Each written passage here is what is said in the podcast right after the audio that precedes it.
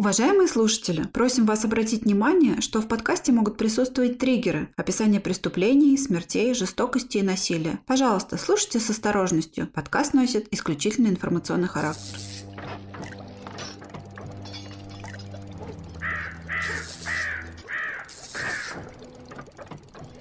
Всем привет! Всем доброе утро, добрый вечер. Это подкаст «Зрачок ворона», в котором мы, его ведущие, рассказываем вам жуткие истории вместо сказок на ночь.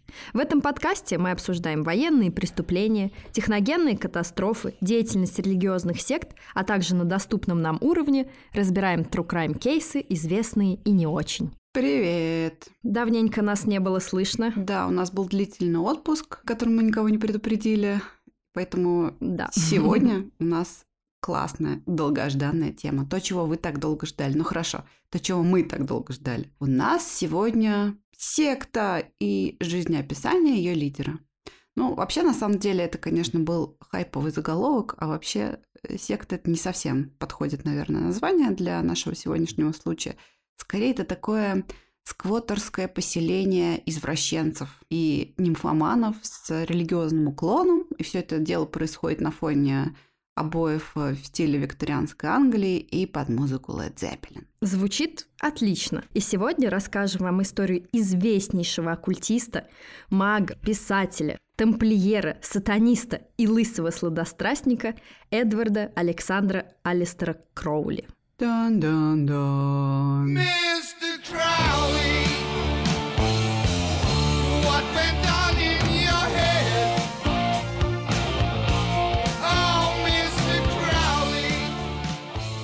На самом деле, возможно, не вполне сегодня. Может быть, этот выпуск растянется на два, как все любят, потому что информации очень много, и было просто жалко что-то выбрасывать. Но посмотрим, посмотрим, как пойдет. Я про Алистера Кроули впервые услышала еще когда была подростком. А я была не просто дурачком, как все подростки, я была еще и готом. А вот у меня была книжка из серии, по-моему, университетская библиотека, она такая тонкая книжка в белой суперобложке, и она, по-моему, называлась что-то вроде «Сатана» или что-то такое. О, я даже ее помню. Мне кажется, он до Там сих пор где-то дома культовая валяется. картинка с козлом. Да, да, да, и с э, да. вот этим знаком он показывал. Да, из этой серии у меня была еще книжка про шизофрению, еще какие-то книжки. Ну, общем, И это я тоже помню. они да, да, реально да. классные, интересные книжки, в которых были такие выжимки по теме. Мне они очень нравились, удачные, вообще надо найти их. Ну и, короче, Кроули вот в этой книжке про Стано, он тоже зас- засветился в качестве популяризатора такого квази-сатанизма, квази-долпоклонничества. Но меня он, честно сказать, тогда не особо впечатлил, но его личность и жизнь, они действительно повлияли на творчество многих музыкантов, как я понимаю. То есть даже Битлз, по-моему, его на обложку поместили. К успеху пришел. Да. Но, естественно, уже гораздо позже его смерти. И вот, с одной стороны, человек, э, такая фигура, может быть, даже не столько зловещая, как его часто представляют, сколько экстравагантная. И вот эта вот магия, которой он занимался, она была не столько стихийная, сколько медийная. С другой стороны, немало вокруг него было и действительно темных сторон. Ну, например, наркотики, потому как у нас э, на этот счет позиция довольно радикальная. Да. Мы исключаем даже возможность рекреационного употребления наркотиков для расширения сознания, в этом мы не верим. Единственное, где наркотики допустимы, это в медицине, но под замком, под расчет и так далее и тому подобное. Смерти у него тоже были в его окружении, и самый известный случай – это гибель одного из участников его культа, который мы тоже расскажем. Вообще вокруг него было немало всякого нехорошего, но, наверное, лучше разобраться. Был он магом-волшебником, или же он был э, мистификатором и хайпажором, и для этого, наверное, нужно сначала рассказать о нем самом. Бизнесменом. Бизнесмен, о его жизни, деятельности и, собственно, о его культе и о его смерти. Алистер Кроули, тогда его звали всего лишь Эдвард Александр или по-домашнему Алек, родился 12 октября 1875 года в курортном городке Роyal Лимингтон Спа, Великобритания. И да, оказывается, там в Великобритании есть курортные города, и это вообще для меня настоящее открытие. Ну, я так понимаю, что это город, в котором были типа воды, как наш Кисловодск. Он родился в Кисловодске. Только, наверное, сравнивать Кисловодск и Royal Лимингтон Спа это немножко м, не очень корректно. А если Царьград, Кисловодск? Ну, это уже, да, звучит более величественно. И был мальчик Алик Весами. Слушай, а у Путина не 12 октября день рождения? Нет, у него 7 октября день рождения. Черт. Ну, в общем, он тоже весы, как и Алистер Кроули. Да, да, это довольно необычно. Видимо, хорошие бизнесмены рождаются под э, знаком весы. Хорошие лидеры рождаются под знаком весы, насколько я помню. Да, да, наверное. Надо как-то провести статистику и выложить в нашей группе. Ну или не очень хорошие. Или не но- очень хорошие. Любые. Просто родился лидер, все. Фамилия Кроули с древнеанглийского переводится как «поле, где живут вороны». Отличное название для чего-нибудь подкаста. И родился будущий волшебник в голубом вертолете в богатой и религиозной семье. Отец Алистера, Эдвард Кроули-старший, был успешным пивоваром, и в 45 лет он женился на 20-летней девушке по имени Эмили Бишоп. Как говорится, может себе позволить. В те времена это было нормально. А что, мужчина заработал денег, мужчина может создать семью, а семью создать надо с девушкой, которая еще находится в детородном возрасте. Все логично. Да. Как это водится, Эдвард принадлежал консервативной христианской секте под названием «Плимутские братья», которая первоначально вообще исповедовала простоту обрядов и истинность веры в Христа, независимо от конфессии и ритуалистики. Но потом, как обычно, превратилась в классическое религиозное течение с жесткими правилами, законами и свойственной любой секте клановостью. При этом в нее входило довольно много людей, среди которых были представители аристократии и даже лорды. Религия в семье Кроули занимала центральное место.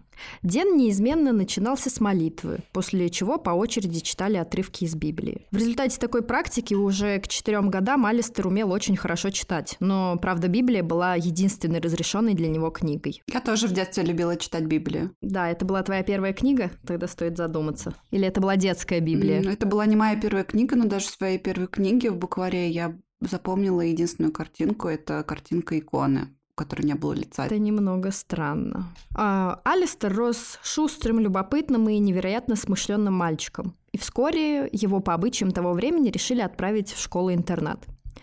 Перед отъездом отец прочел Алистеру девятую главу книги «Бытия», которая должна была служить предупреждением о вредности, конечно же, чего?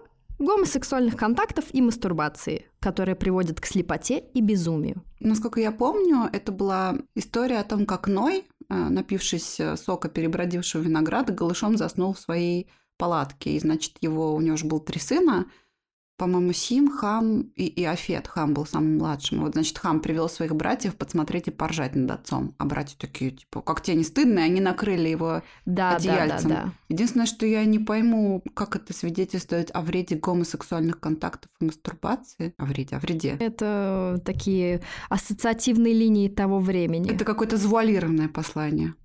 Э, Собственно, в школе и начались первые серьезные проблемы ребенка. Проще говоря, Алистер травили.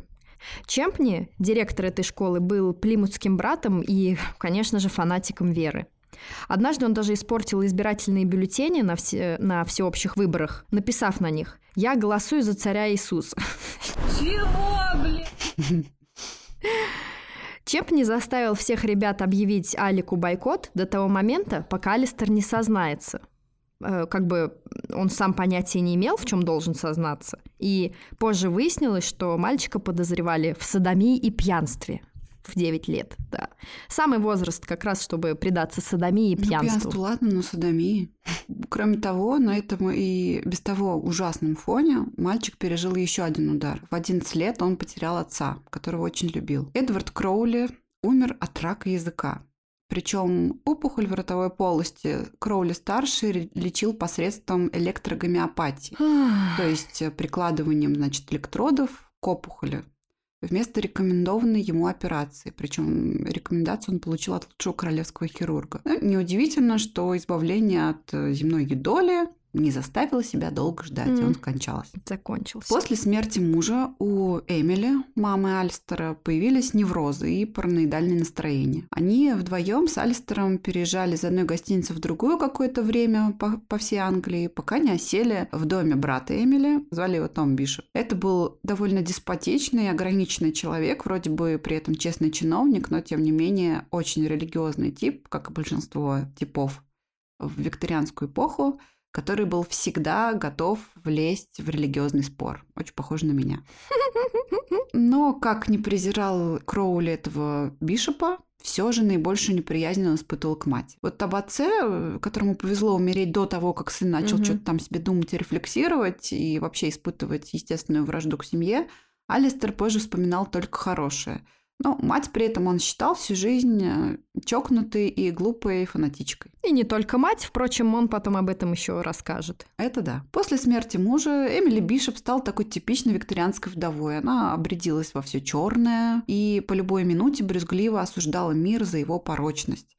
То есть, э, грубо говоря, неосознанно ненавидела за то, что ей самой в силу религиозных убеждений было недоступно. Брызжила слюной. О ее религиозной фанатичности свидетельствует такой факт, что она даже не смогла войти в церковь, чтобы похоронить э, одну из своих родственниц. Потому что она же была членом Плимутского братства, как и ее муж. Мгм. А церковь была англиканская, то есть даже ради прощания с любимым человеком не смогла себя переселить. Ну или не такой уж и любимый. Кроули потом позже писал, что испытывал к ней буквально физическое отвращение. Ну, знаешь, я бы трактовала это заявление скорее как прям противоположное, то есть э, у него комплекс Эдипа был, возможно.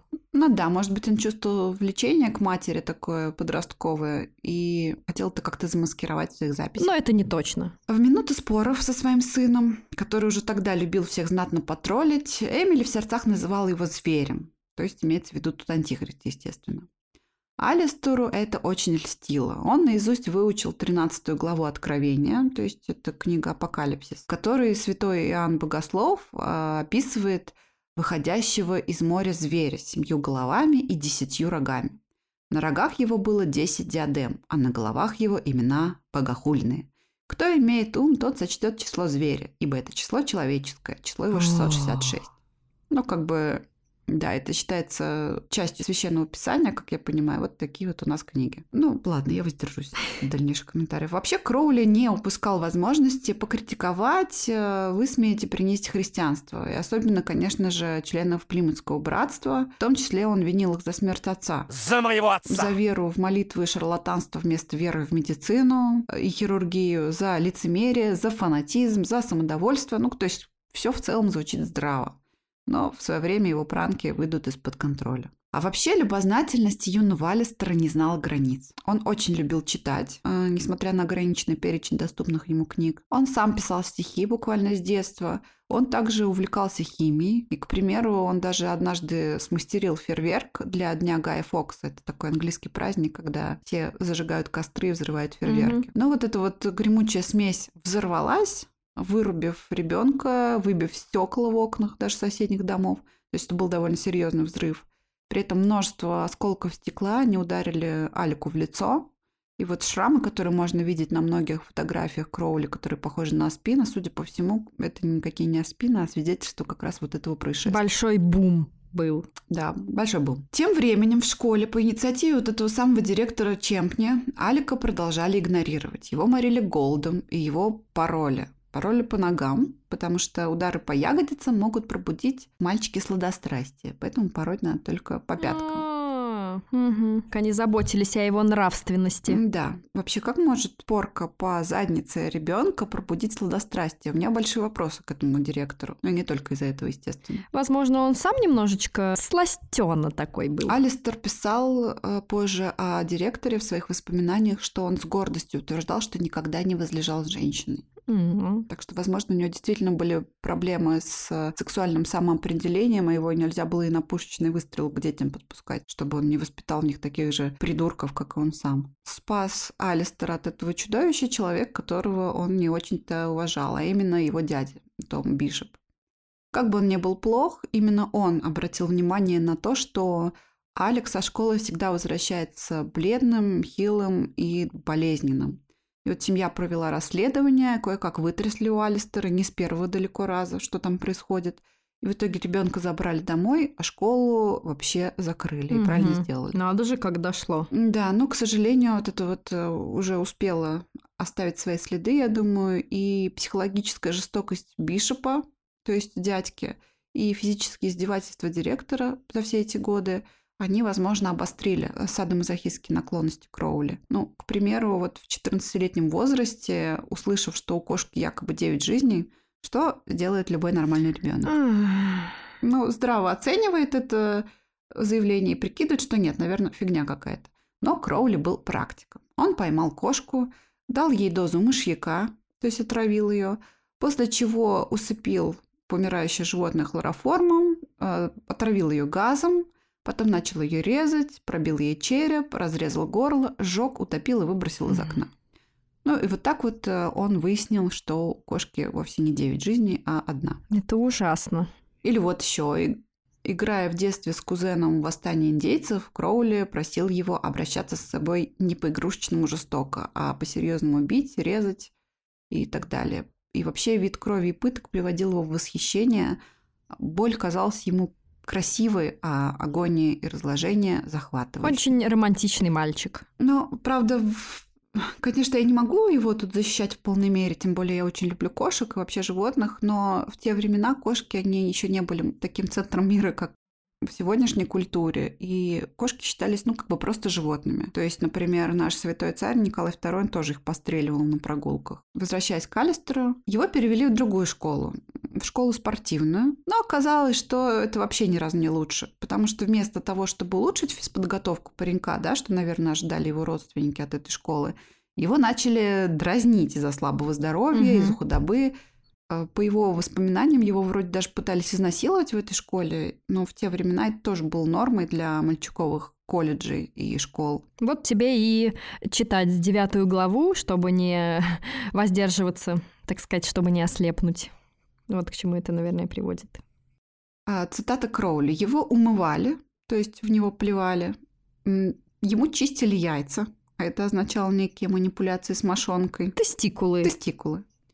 Но все изменилось, когда на каникулах он попал на остров Скай со своей мамой, где неожиданно увлекся, чем бы вы думали, альпинизмом. Да, такое увлечение для богатеньких. Да, зависть. Так вот, что такое альпинизм в Англии того времени? Это очень опасные меловые горы. А в дождь их склоны скользкие, в сухую погоду они сыпучие и легко крошатся и раскалываются. А, К примеру, многие из тех вершин, которые покорял впоследствии Кроули, с тех пор, с тех пор разрушились и упали в море. В альпинизме Кроули достиг весьма солидных успехов. Он покорил даже гору Бичи Хэт, которая считалась вообще непригодной для скалолазания. Восхождение он часто совершал в компании своего кузена, и когда его брат, э, женившись, сообщил Кроули, что перестает ходить с ним в горы, «О, мужская дружба пропала!»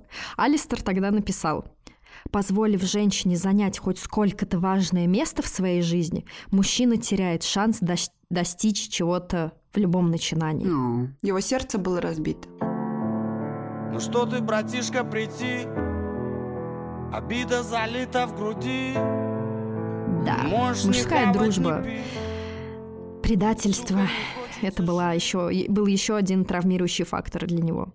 Он не расстраивал, не расстраивался, и поощряемый и финансируемый матерью и дядей Томом, он совершает много знаковых восхождений в Альпах.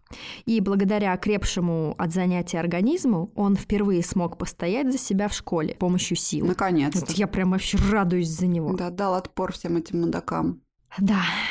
В октябре 1895 года Кроули, без сомнения, он был талантливый, и соразмерно своим талантом он поступает в Кембридж. Самое главное, с размерно своим деньгам. Да, это тоже немаловажный факт, наверное, даже важнее, чем первый.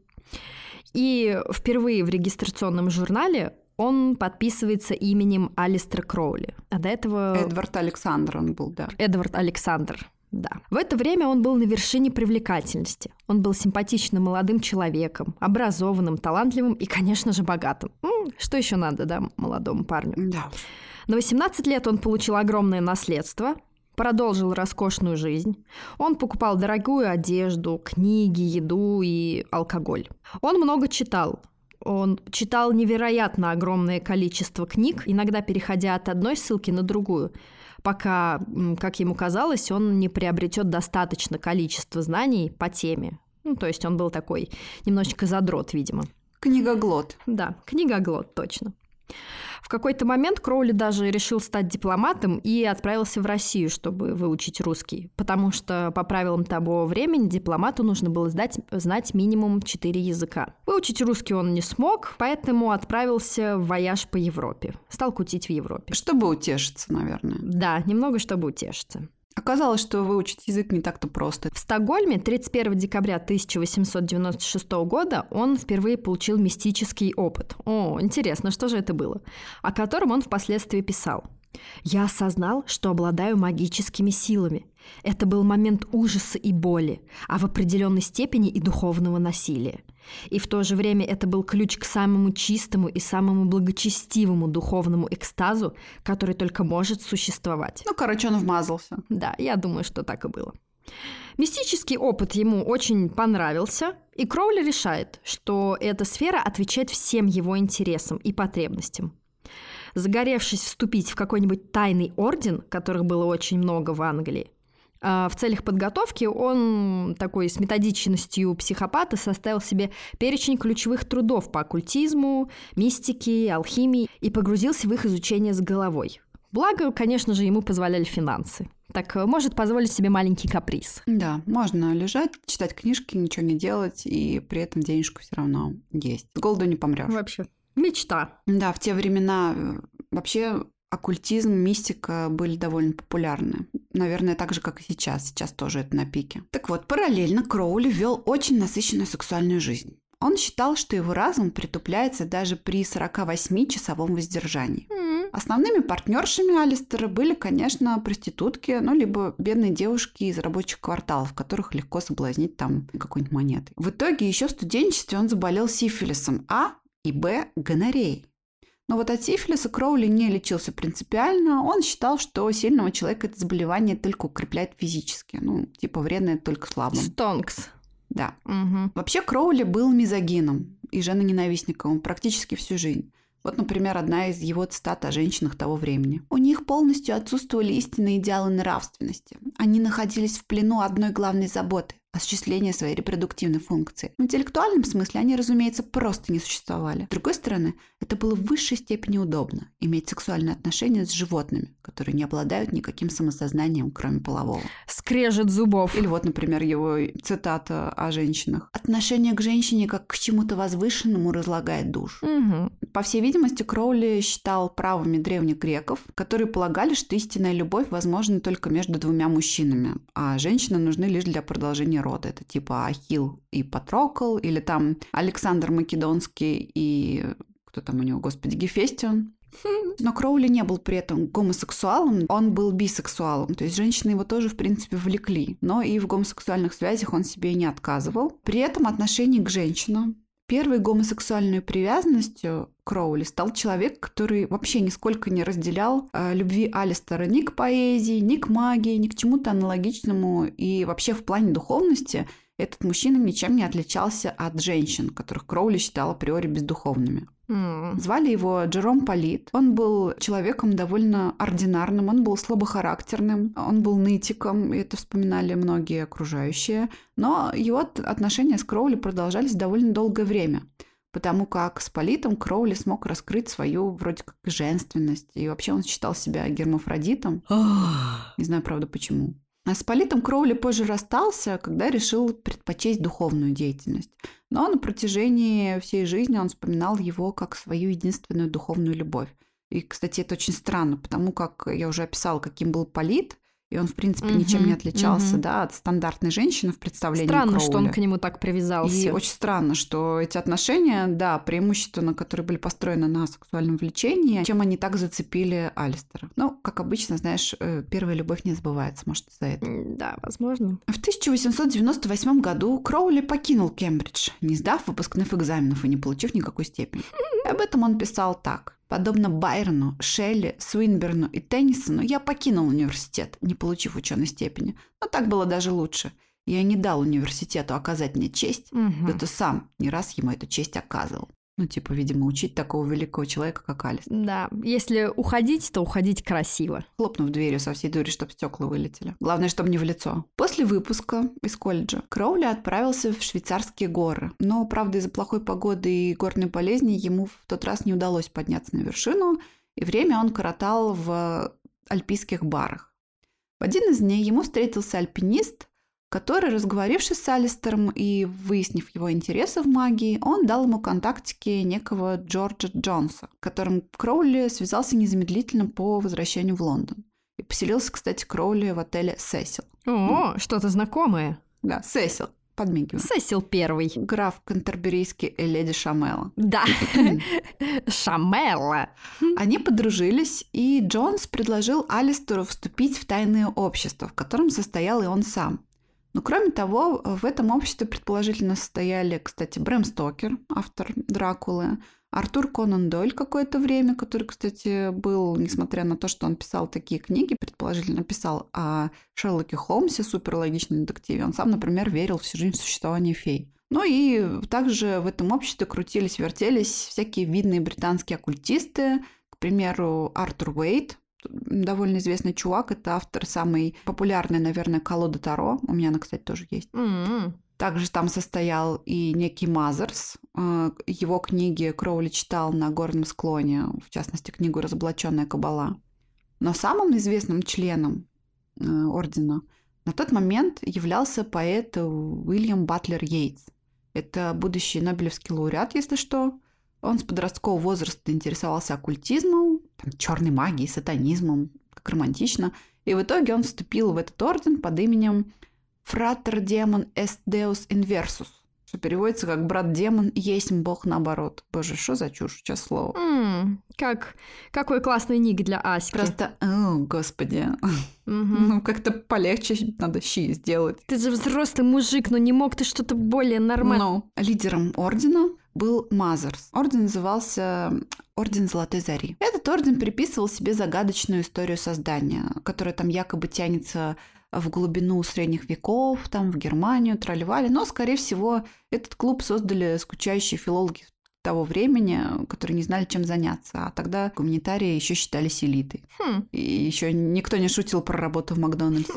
А Вот в «Золотой заре» занимались преимущественно ритуальной магией, так называемой, также искусством оказывать влияние при помощи воли.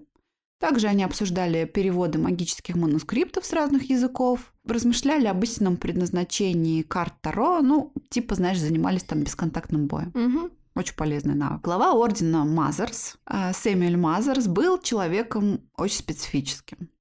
Он считал себя шотландским графом почему-то, хотя никакого титула он, естественно, не имел. Носил килт, танцевал танец с мечами. Можете погуглить. Если что, мечи держатся не в руке, они крестом кладутся на землю, и ты должен прыгать как дурачок вокруг них. Ну, вообще довольно прикольно выглядит. И вот этот Мазерс даже принудил свою жену по имени Мина сменить имя на Мойна, потому как, по его мнению, это звучало более по-шотландски. Тут, кстати, может быть, э, как ты мне вчера подсказал, теория заговора. Помните, в этом обществе состоял Брэм Стокер, который написал книжку Дракула. Мгм. В книжке Дракула главная героиня э, фигурирует под именем Мина, и жену главу ордена звали Мина. Господи, может быть, у них был роман? Возможно. Ну, какое-то время супруги Мазерс, они влачили практически полнищенское существование на зарплату библиотекаря в силу того, что никаким другим трудом Мазерс не мог и не хотел заниматься. Пока он, наконец, не решил, хватит это терпеть.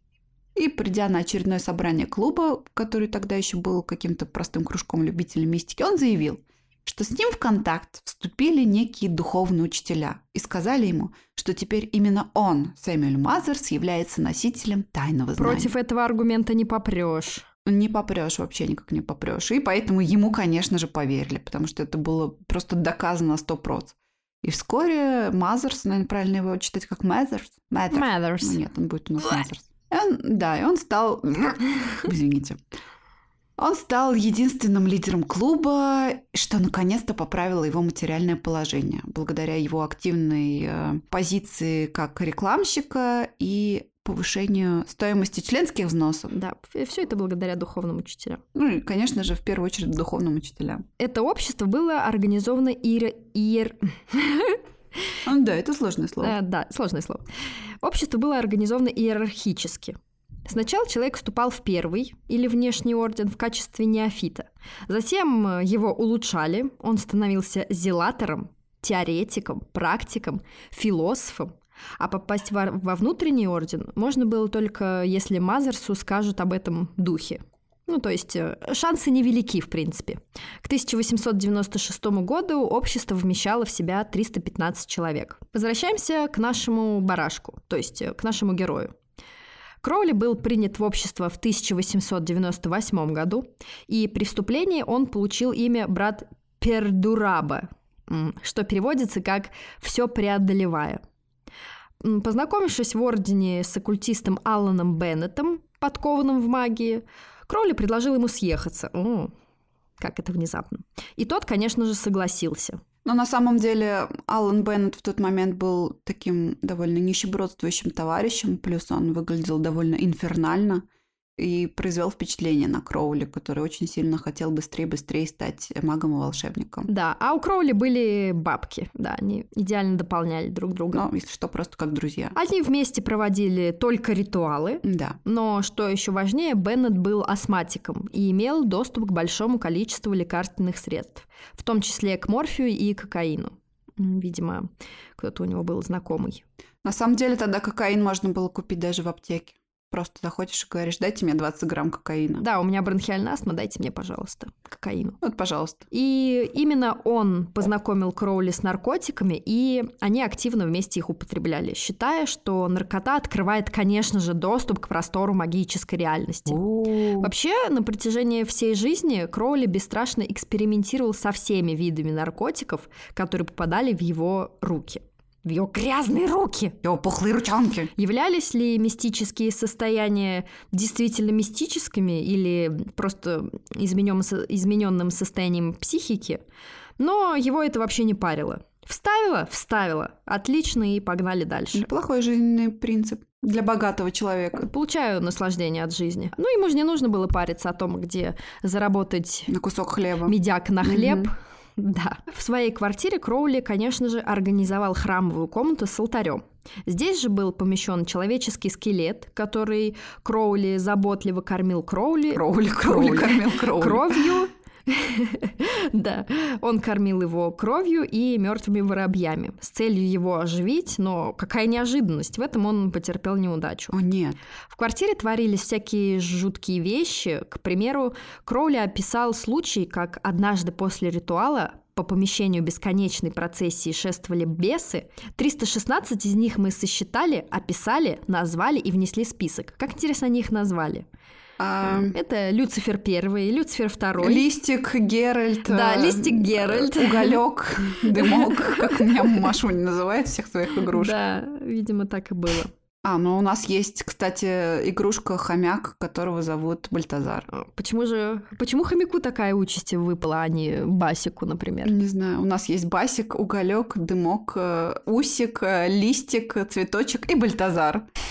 Внезапно. Все гости квартиры заявляли, что в помещении они испытывают головокружение, а грузчики, которые носили вещи Кроули, утверждали, что чувствовали физическое истощение. Ну, очевидно, грузчики, скорее всего, офигели от, спе- от спрелого вот этого затхлого воздуха. Ну и вообще, конечно, не нужно быть провидцем, да, чтобы понять, что вот эта кровь, которая гнила на, на алтаре, которую он там устроил, она, так сказать, не благоухала розами. Ну, в общем, после какого-то mm-hmm. периода таких вот магических практик с шествиями бесов Беннет стал очень тяжелым наркоманом. Ну, как бы неожиданно, да? Какая неожиданность. А, и Кроули Наскав денег у любовниц, отправляет его лечиться в Индию. Я затолкаю тебя в тачку силой, я отвезу тебя к пацанам. Там банька, рыбка и пиво. Кстати, очень заботливо. Параллельно он стремительно продвигался по карьерной лестнице в Ордене, и через месяц он стал зелатором, через два теоретиком, а ко времени отъезда Беннета практиком. Вы теоретик. Спасибо за смелость. До свидания. А, Для вступления во второй круг по правилам должно было пройти ну, не менее семи месяцев нахождения в ордене, видимо, чтобы подтвердить свою преданность и Ну верность. да, и чтобы собрать достаточное количество вносов с дурачков. А он весьма мог себе это позволить. И в это время Кроули решил потратить на шестимесячную магическую практику свое время под названием «Ритуал Абрамелина» или Абрамелина. Ну, то есть призывы духа-хранителя. Это что-то по-паладински уже. Для проведения этого ритуала он что делает? Он покупает усадьбу, которая располагалась ни много ни мало на берегу озера Лохнес под названием Болескин Лодж или Я, Болескин. кстати, вот думаю, а о озере Лохнес уже тогда ходили легенды, что там живет э, монстр, похожий на динозавра, или нет? Ну, слушай, по-моему, да. Это, это же уже начало 20 века практически. По-моему, говорили, что в той книге «Монстры привидения НЛО» было написано, что как раз вот с 19-20 века. Мгм. Но, кстати, этот момент можно уточнить. Может быть, он именно поэтому взял эту Да. усадьбу. Ну, короче говоря, лысый монстр поселяется на берегу озера с другим лысым голым монстром. Лысый, лысый Ну, хотя в это монстр. время он, может, еще не был лысым. Наверное, нет. Как круто, когда ты на свои хотелки, точнее, э, на свое просветление можешь потратить такие бабки, чтобы взять себе усадьбу в горах. Это, кстати, по-гаэльски переводится название. Байль Оскеан. Да. Что-то по-эльфийски. Это был просторный дом с великолепным видом на озеро и 14 гектарами земли. Ну, можно, да, себе представить? Мгм. Которые были заняты лугом, пастбищей, вересковой пустошью и лесом. У меня любимая баллада была в детстве «Вересковый мед». Кроули в него, конечно же, в эту усадьбу совершенно влюбился и отдал за нее цену, которая вдвое превышала реальную стоимость. Приобретено оно было на имя Алистера МакГрегора, который проживал по адресу Париж, улица Моцарта, 87. А это был адрес главы Ордена Золотой Зари, этого Мэдерса. Мэдерса. Мэдерс от которого Кроули в тот период фанател, что странно для него. Поселившись в Болескине, подобно Мазерсу, Кроули начал носить одежду шотландских горцев, том числе килт. Причем, ну, таким традиционным образом, то есть эм, Кроули не очень любил нижнее, нижнее белье, и, скорее всего, под юбкой труселей он не носил.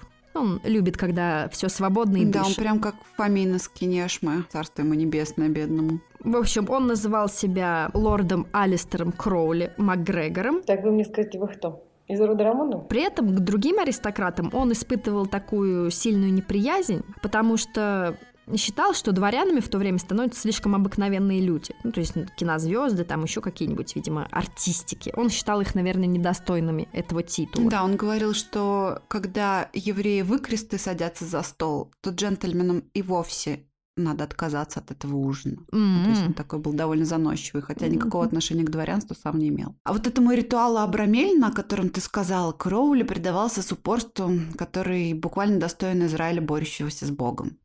Его сопровождали галлюцинации, и, по слухам, вокруг поместья творилась чертовщина. А гости и друзья Кроули сбегали от него, иногда даже буквально не попрощавшись.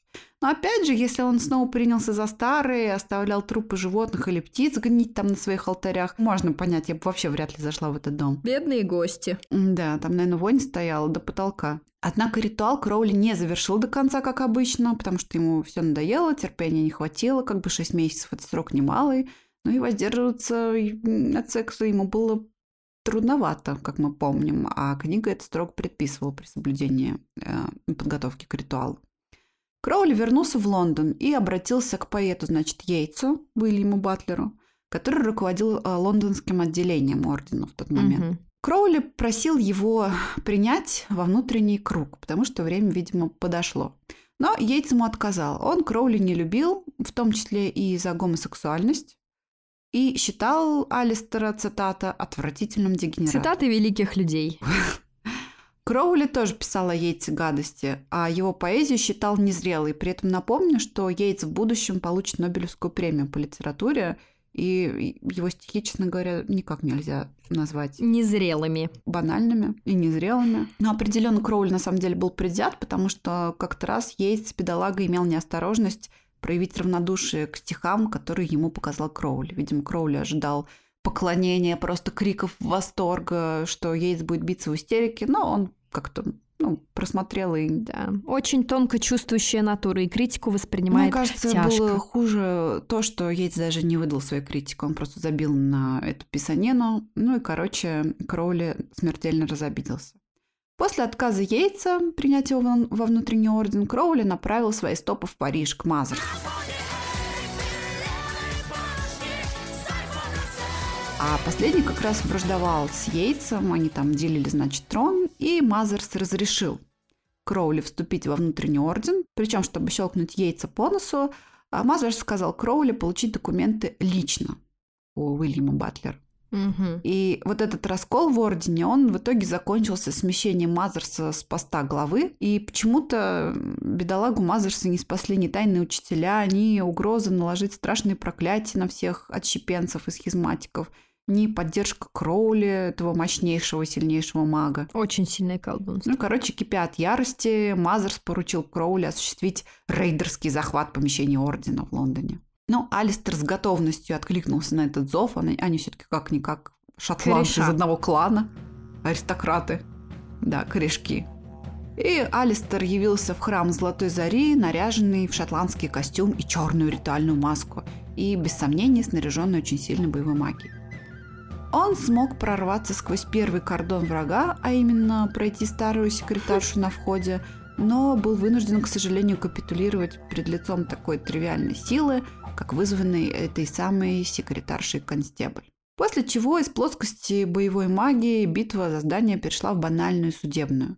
Причем обе стороны активно использовали друг против друга очень сильное колдунство. Но в итоге продул Кроули, он отозвал свой иск. Э, У него было две причины, почему он это сделал. Но он нигде не писал, об этом пишут его биографы.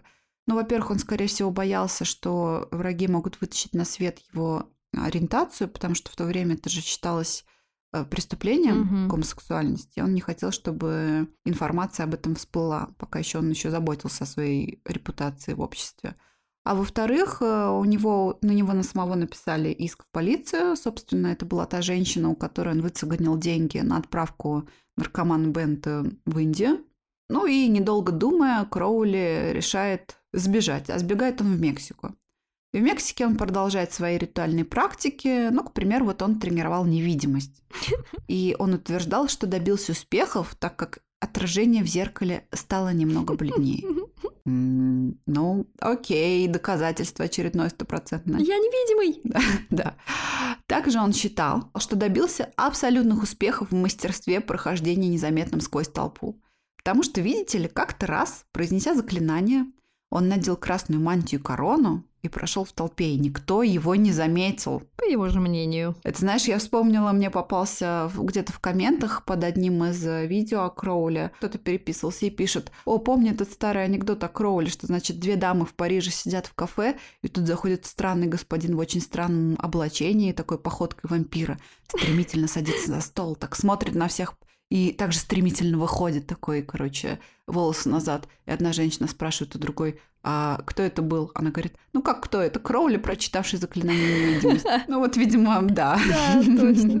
Короче говоря, там же в Мексике Кроули активно исследует свое любимое хобби. Это местный рынок сексуальных услуг. Но, в принципе, это сфера, которая э, его в туристическом смысле интересовала всегда в первую очередь. Абсолютно в любой стран, куда он пребывал. Как-то не очень это духовно, интересоваться такими грязными делами. Но это с викторианской точки зрения не очень духовно. А вот с индийской, например, с древнеиндийской, то очень даже духовно.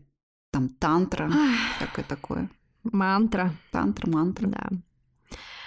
Но так или иначе, заскучав в Мексике, он поплыл на Цейлон в Индию к Алану Беннету, бывшему наркоману. Но бывшему или не бывшему, это не точно.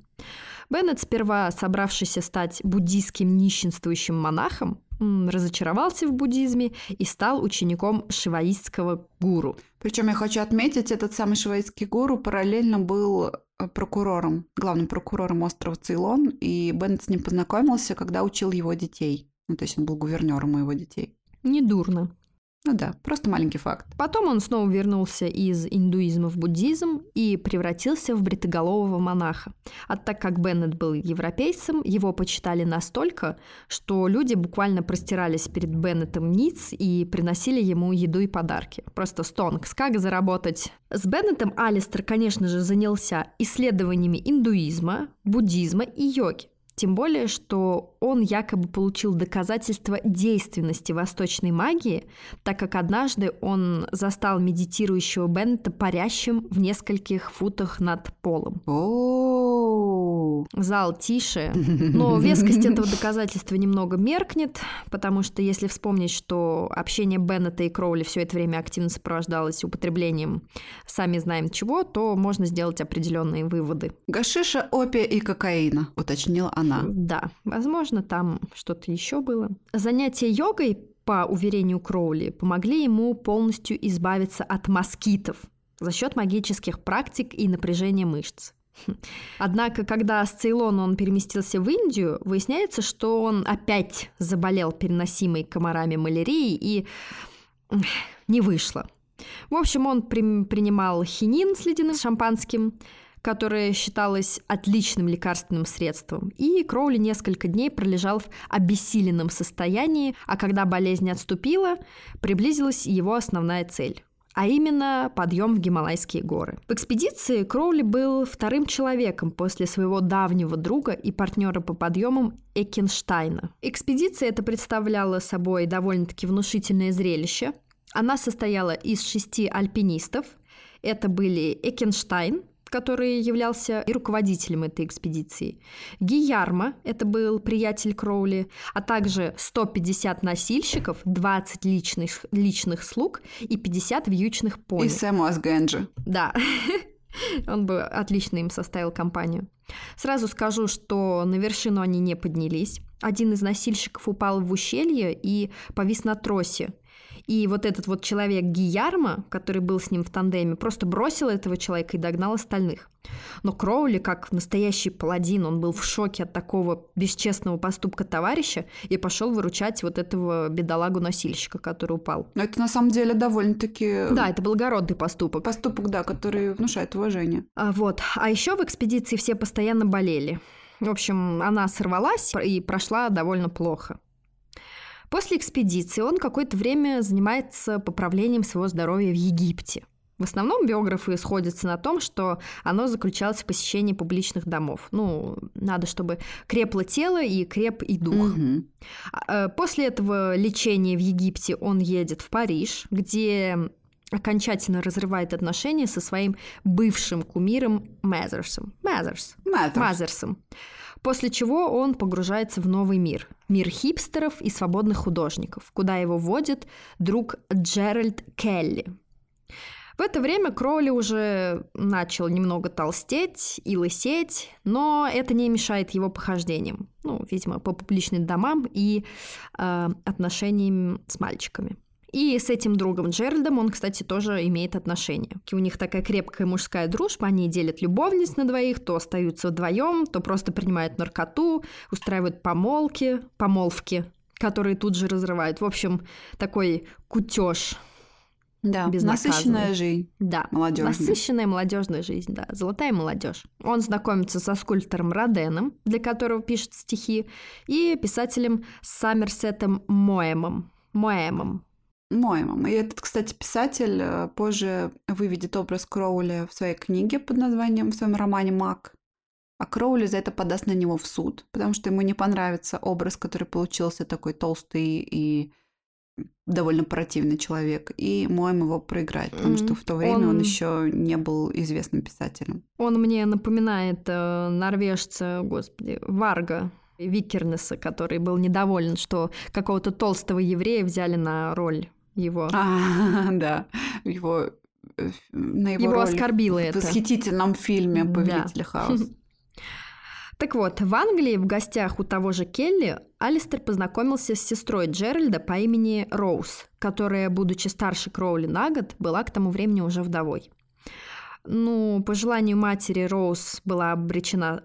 Обречена, ну, в принципе, подходит. Обручена. Обречена и обручена. Да, с другом брата. Но, будучи при этом, она была влюблена в женатого мужчину.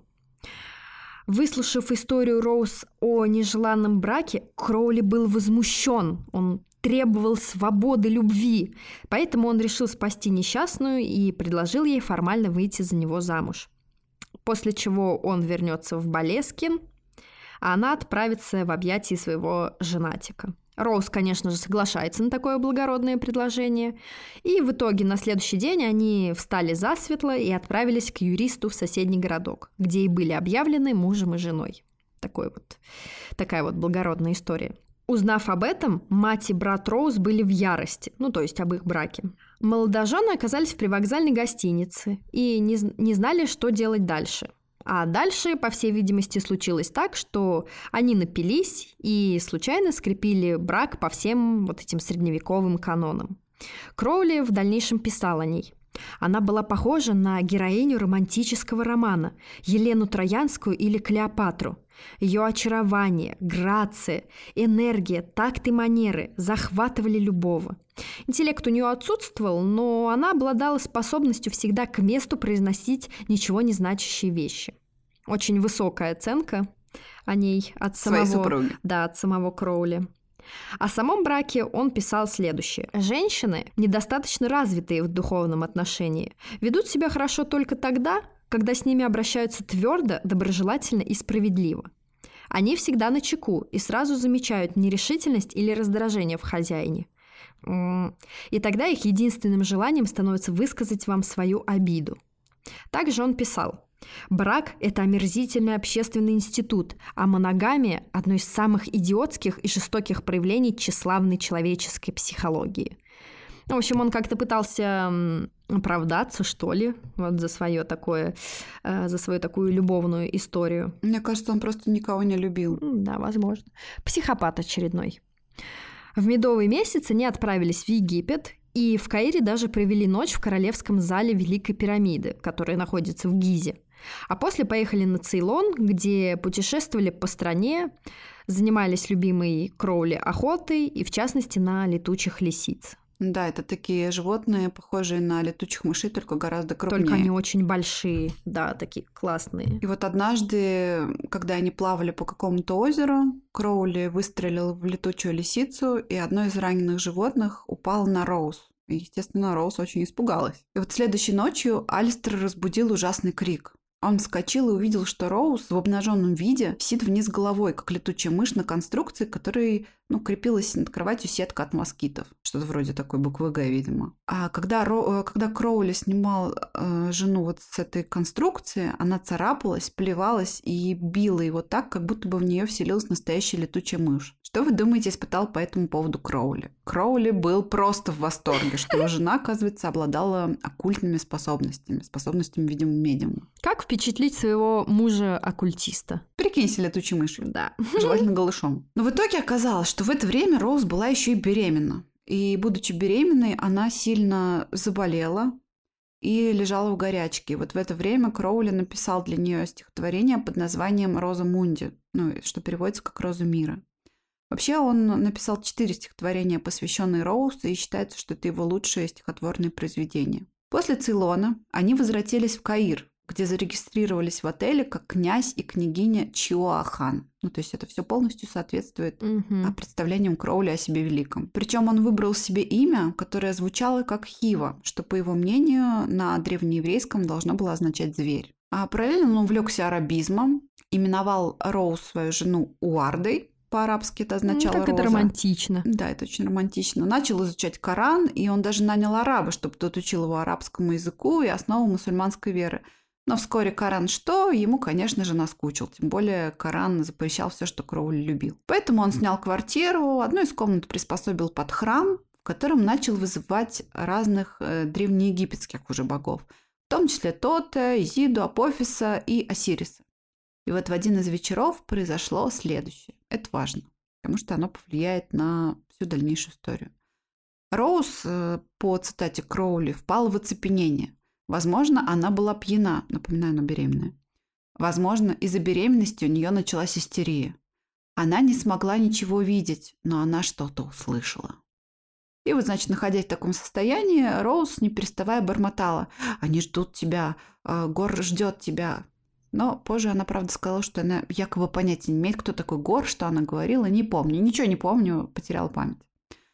На другой день она повела Кроули в музей и, пройдя мимо нескольких статуй, издалека, еще якобы не видя надписи, указала на витрину, где была выставлена раскрашенная деревянная погребальная доска с изображением египетского бога Гора. А номер экспоната при этом в музейном каталоге был 666. Конечно. Что, естественно, не ушло от взгляда Кроули. Но на самом деле непонятно, прикидывалась ли Роуз, желая угодить тем самым Кроули, или, может быть, у нее были приступы действительно истерии, помноженные на влияние мистицизма мужа, да, плюс еще и употребление наркотиков и алкоголя. Но, по большому счету, для нашей истории не важно.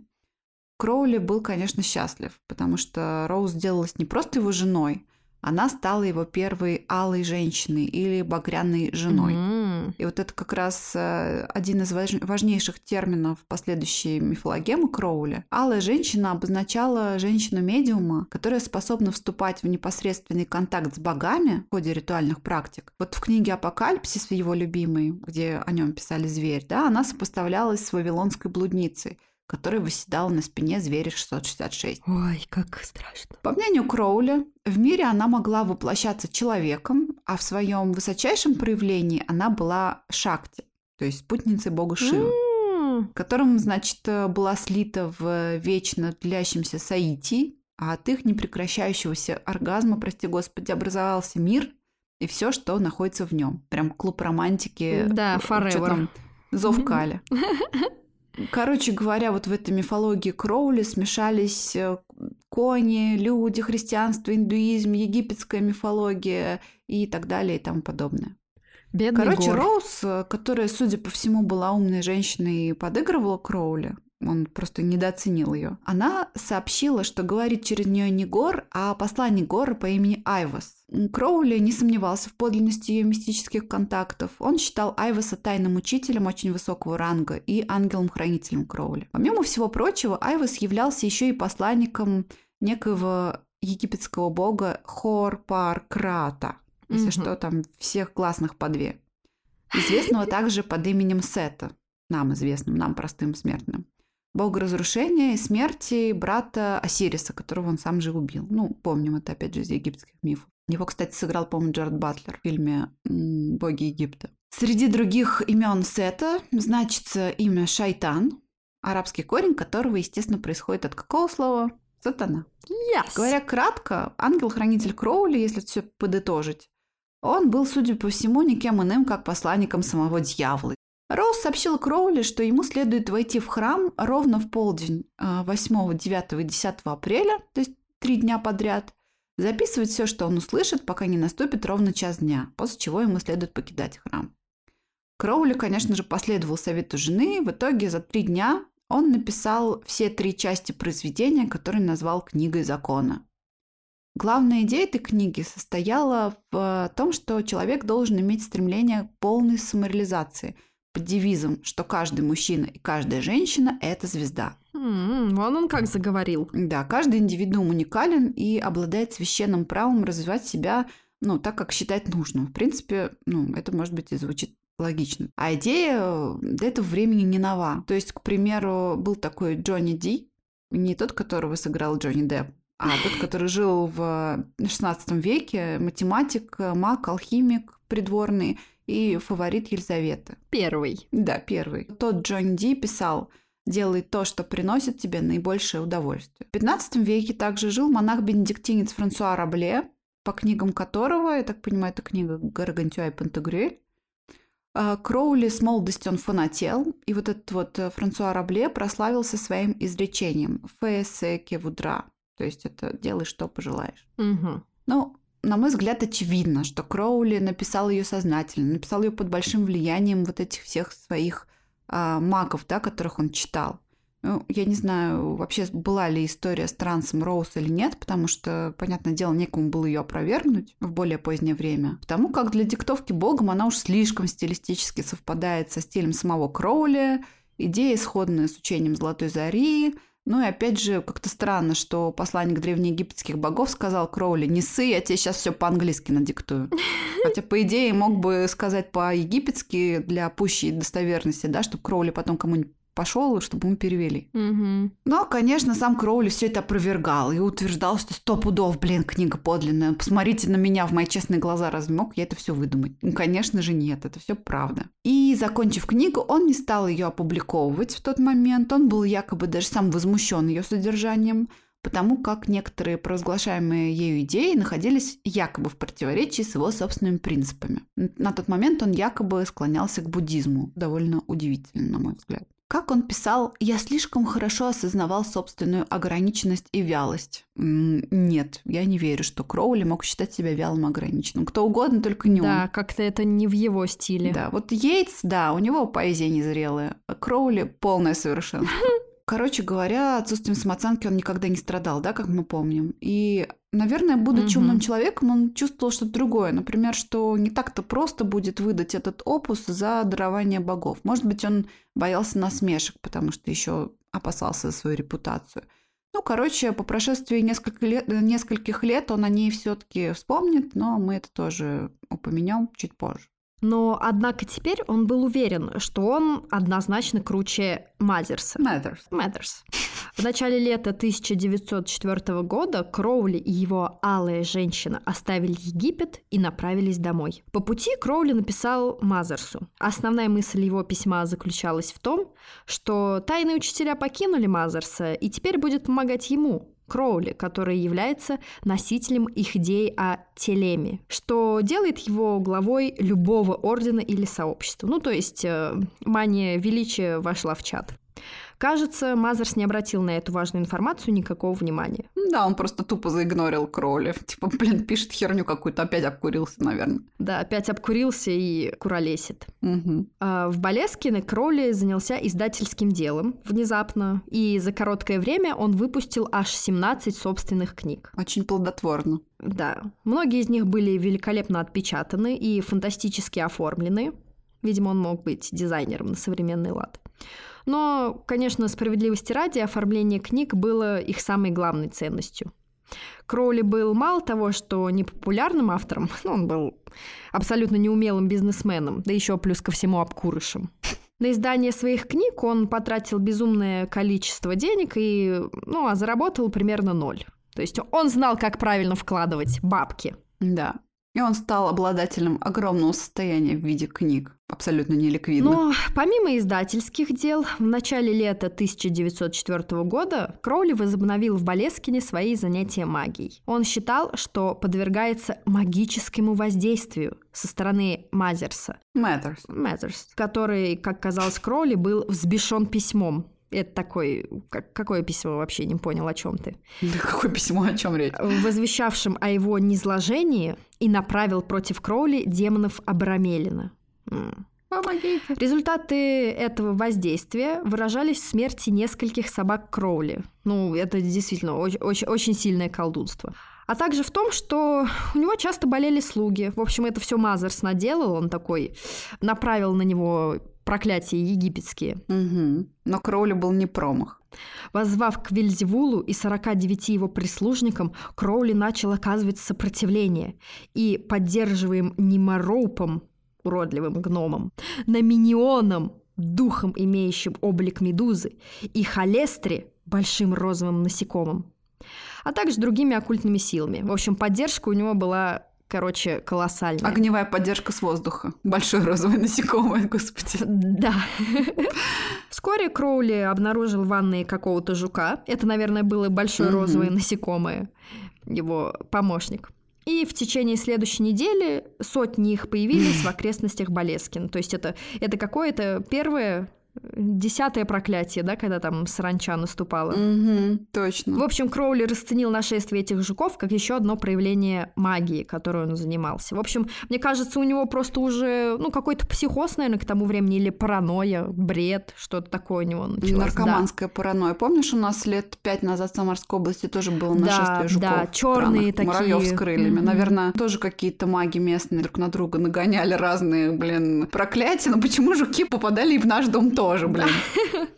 Ну, в общем, время от времени Кроули и Роуз пытались вызвать Айваса, и с этой целью занимались изготовлением благовоний и так называемых пирожных света. Блин, как вкусно. Инструкции по приготовлению которых Кроули получил в книге закона, а, по-моему, книгу закона он вроде бы сам ее написал. Да, это как раз та книга, которую он написал в музее. Поваренная книга Кроули. Да. Представляя собой некую разновидность печенья, какого-то, видимо, вкусненького, эти пирожные использовались как гости для магической Евхаристии. Рецепт их приготовления в идеале включал в себя, конечно же, менструальную кровь, а при отсутствии ее кровь ребенка или священника, ну или какого-либо из прихожан. Ну, на худой конец уж кровь животного. Ну, как вкусненько. Кроули делал свои пирожные из муки грубого помола, меда, вина и цыплячьей крови. Видимо, даже прихожан у него не было. Ну, просто, Короче, О, боже. да, там, наверное, заводились мучные жучки, розовые насекомые. Мне кажется, даже мощные жучки не заводились в этом, извините, гов- говнище. Да. Ну, короче, почему он просто реально не мог испечь обычные пирожные? Вот почему, почему богов не устраивает обычное кондитерское изделие? Ну, не говори. 28 июля 1904 года Роуз родила дочку. Ребенок был, слава богу, и вопреки поведению родителей во время беременности самым обыкновенным, здоровым. Но, конечно же, Кроули не мог назвать свою дочь обычным именем вроде Кэти или Мэри или Миной. И счастливые родители назвали свою дочь Нюима Ахатхор Геката Сапфо и Завиль Лилит.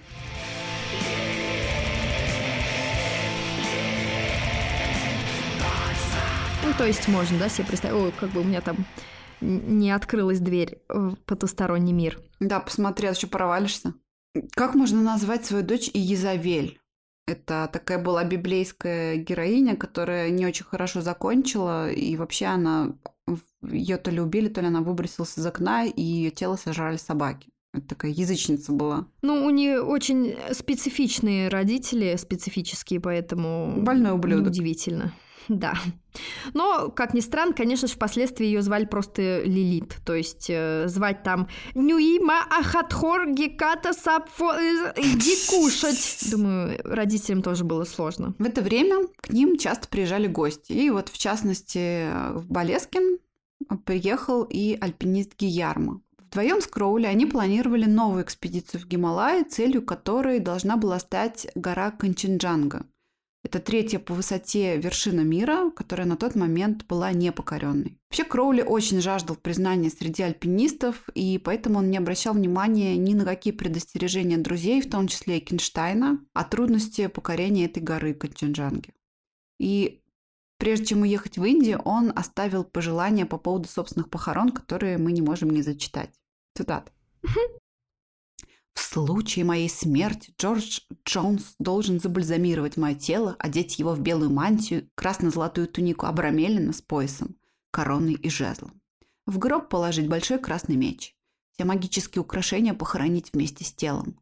Построить склеп из белого камня, а на надгробии написать только пердураба. В склеп поместить книги со всеми моими произведениями в герметичной упаковке и замуровать вход.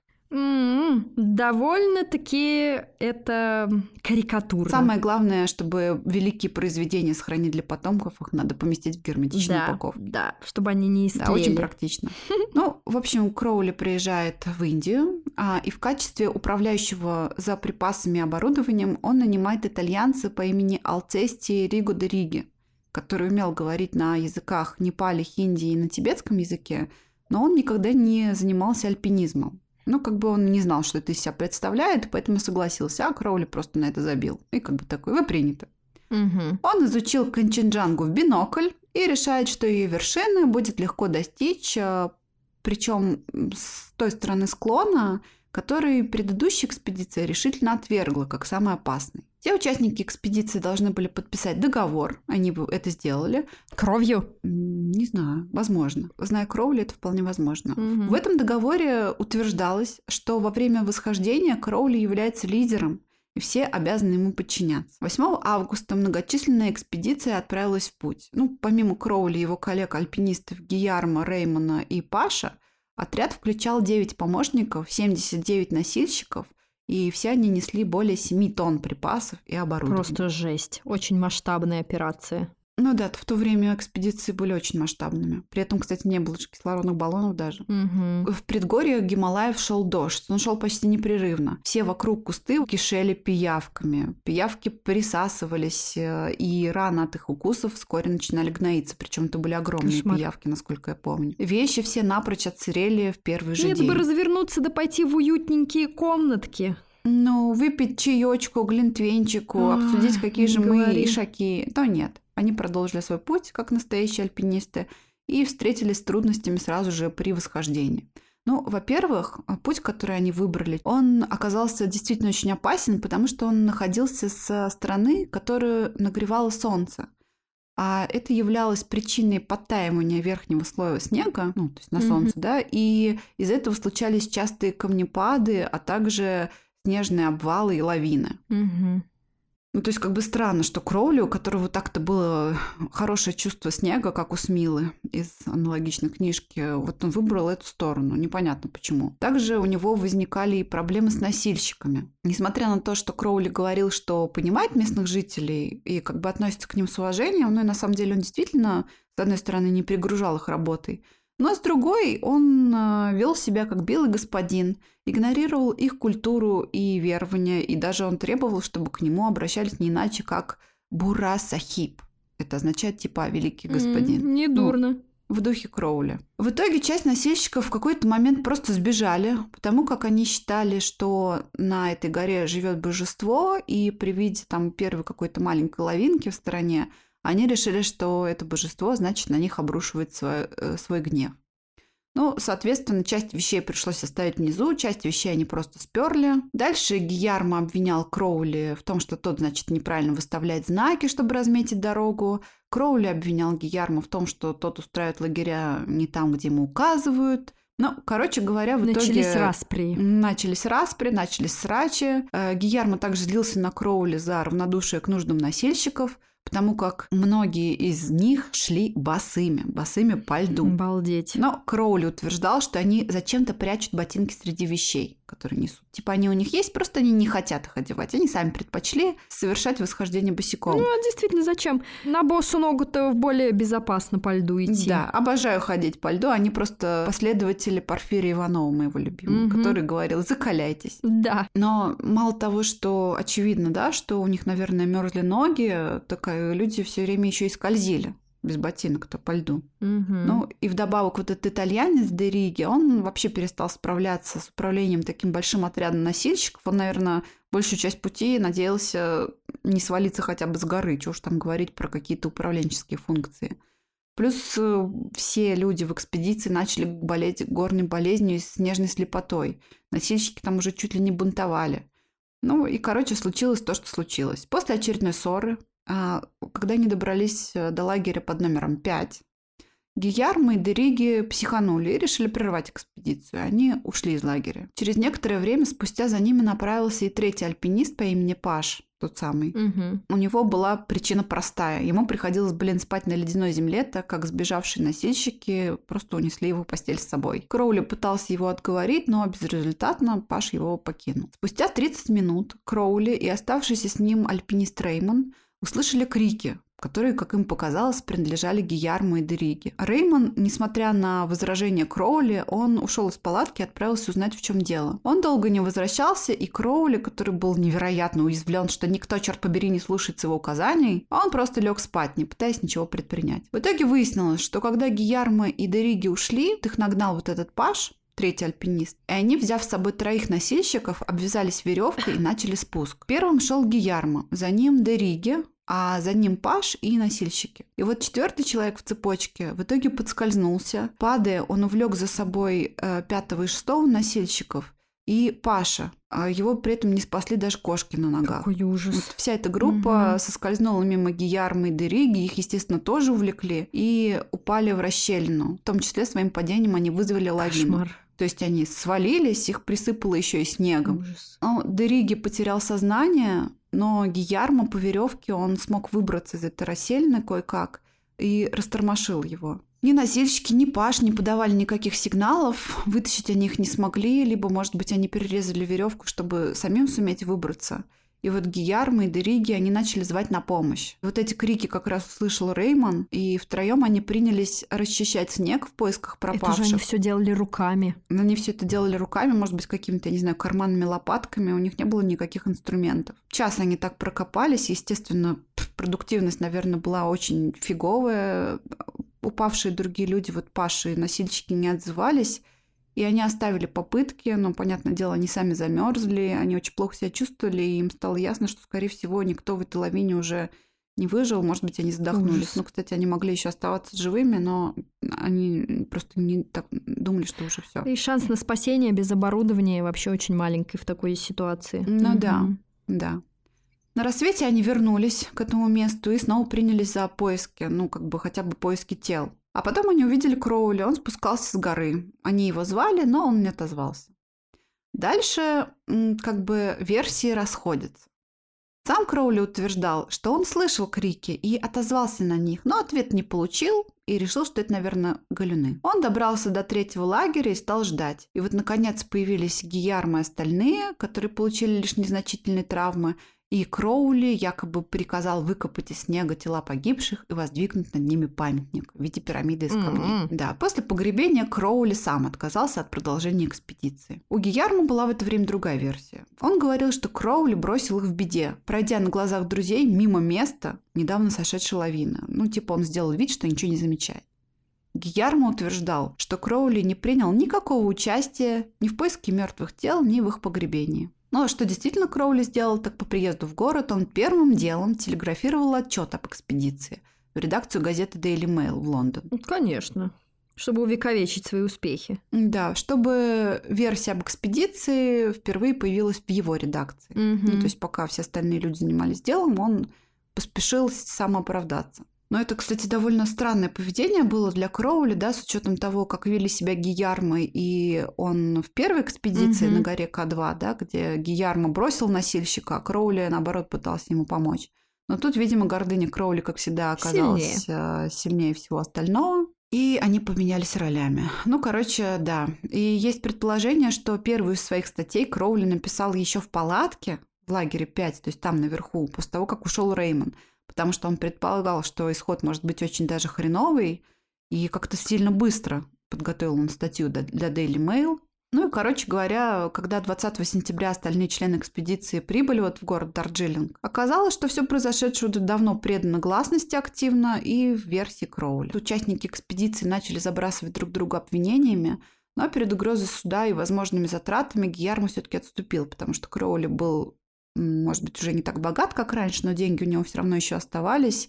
И, что еще важнее, у него были связи. Но Кроули тоже, на самом деле, предпочел не мутить воду лишний раз. Он предался удовольствием в компании молодой mm-hmm. непальской девушки.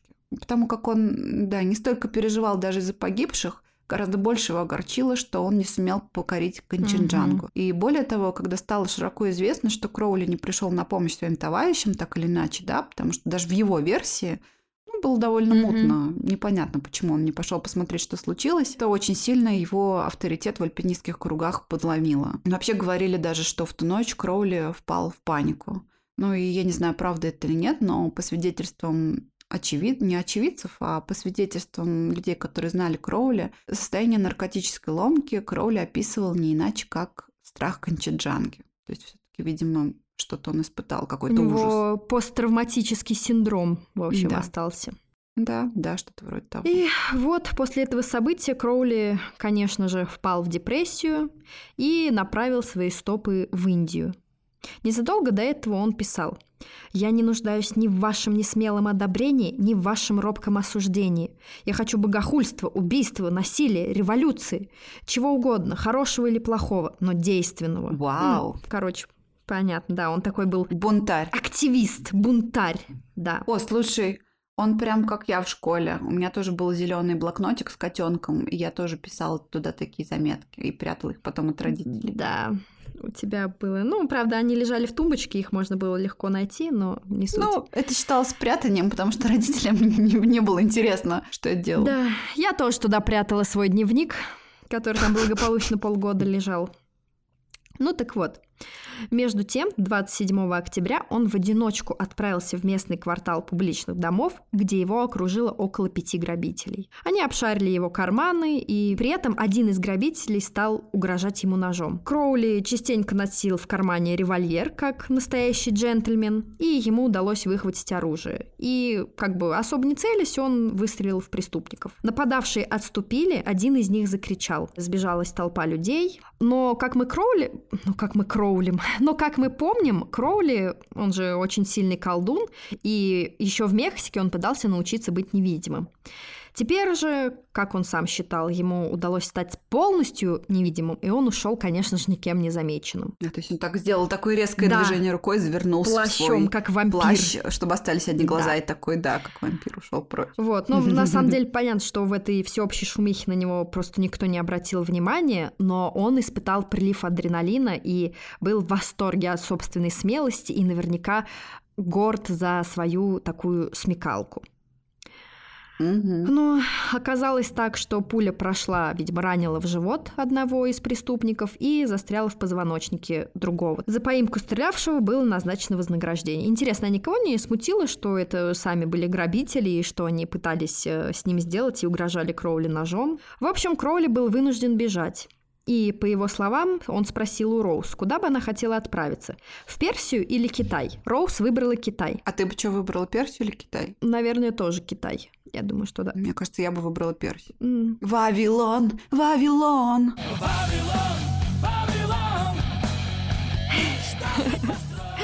М, Кроули решил углубиться в горный район Китая, часть страны, в которую редко отважились вообще проникать европейцы. И миссионеров здесь было очень мало. Отличное место для путешествия с женой и маленьким ребенком. Да. Ну, то есть, да, ребенок, кстати же, тоже с ними был, Да. поэтому это было весьма тяжело. Ну и Сапфа, Геката, Хатхар, Изавель, Лилит, и что-то там да, еще. Лилит, в общем, кто помнит, да. В путь они двинулись всей семьей, и сперва Кроули от души наслаждался этим путешествием. Ну, путешествие это вообще всегда хорошо. Да. Он наблюдал китайский Новый год, побывал на ужине у мандарина, который длился 12 часов и представлял собой бесконечный набор самых изысканных блюд. О, Наверное, знаешь, яйцо вареное, в котором внутри зародыш гусеныша, или там яйца, Мгм. вареные в моче мальчиков, которые тоже, Мгм. по-моему, есть такое. Или просто яйца Китая. козла, да, все самое по, по традиции. Фу. А вообще, наверное, если он любил, как говорится, посещать бордели, он явно еще и чревоугодничал наверняка, поэтому для него это было вдвойне приятно. М. Вот, и в своих непутевых заметках Путевых. он... Ой, в путевых... Ну, э, Дмитрий Крылов. Да. Алистер Кроули и непутевые заметки. Он записал, что встретил китайского мальчика, который был ослеплен на один глаз христианскими миссионерами, которые в этих землях впадают в садистское помешательство.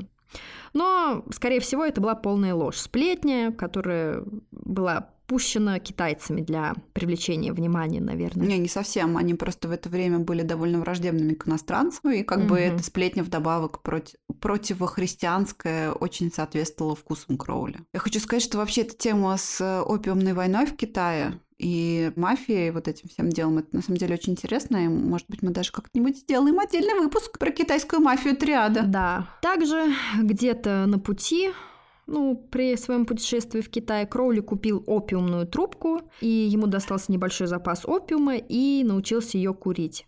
А опиум был весьма распространен в той местности. К тому же Кроули уже доводилось принимать опиум, содержащие вещества, но в качестве медикаментов. Но курение опиума, по его же мнению, было неэффективным. Он выкуривал 25 трубок опиума за 5 часов, но эффекта никакого не последовало. Потом оказалось, что он просто неправильно вдыхал опиум и опиумный дым. Его просветили относительно опасности привыкания, а также того вреда, который опиум нанес Китаю. Но Кроули было пофигу, он это пропустил мимо ушей, он уже такой заядлый наркоман, поэтому... Да, просто подержите мое пиво, мой героин, Да, мой мескалин и все прочее, что я всегда ношу Я с сейчас собой. вам расскажу. Мгм. По его мнению, китайцы-носильщики курили опиум и все же были в состоянии нести тяжелый деревянный стул с его женой и ребенком. И скорость была у этих носиль- носильщиков примерно 6,5 км в час. То есть опиум оказывается еще даже полезен для организма. Он такой стимулятор мышечной и умственной деятельности. Поэтому, конечно же, Кроули предпочел не обратить внимания на тот факт, что именно опиум устранял мышечную боль носильщиков и делал возможным столь быстрое их передвижение. То есть он такой думал, что ну, нормально. Да, и не рассматривал тот факт, что после такой работы через пять лет э, под э, работа, скажем так, под радиоопиум, они превратятся в просто в Скелетики, развалин. да.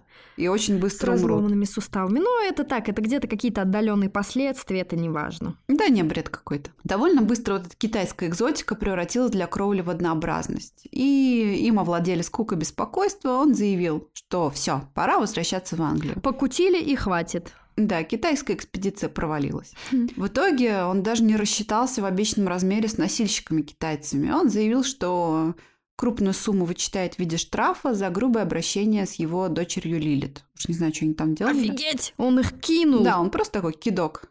Кидок по-английски. Мгм. По завершению китайской этой экспедиции Кроули оставил Роуз и дочку Лилит.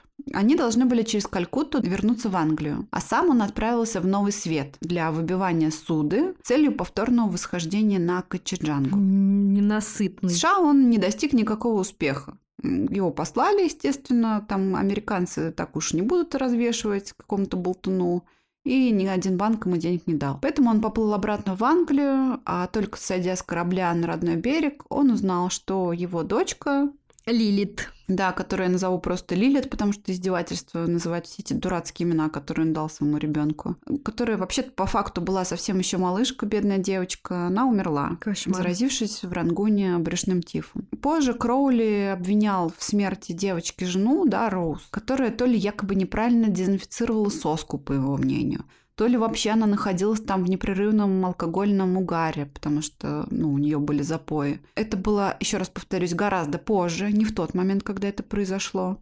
Себя как отца он виновным, естественно, не считал. То есть это нормально бросить хрен знает где свою э, жену, которая является довольно неуравновешенной, как мы помним, женщиной. Да? Не зря же он ее считал медиумом. Просто она была... Немного М, истерично. Как это, как это называется сейчас? Ну, раньше это называлось истерия, сейчас какой-то есть психиатрический диагноз. Ну, неуравновешенная, скажем так. Да, просто кратко. Да, а до этого он сам таскал ребенка по всей Азии, где нет ни врачей, нифига ничего нет, и это типа было нормой. Но виновата, конечно же, Роуз. Вы не понимаете, это другое. Конечно, это другое. А на тот момент пока что он еще никого не винил, и тем более у него родилась новая дочь, вторая дочь Кроули, которую назвали просто Лола Заза. Видимо, они поняли, что надо что-то покороче немножко выбрать. Мгм. Но вообще между рождением и смертью дочерей в жизни Кроули, на мой взгляд, произошел какой-то разлом. Он, он начинается, может быть, с этой экспедиции злосчастной, да, а потом все как-то резко покатилось, и вот это как раз тот период, э, в который он из бывшего скучающего мецената, из такого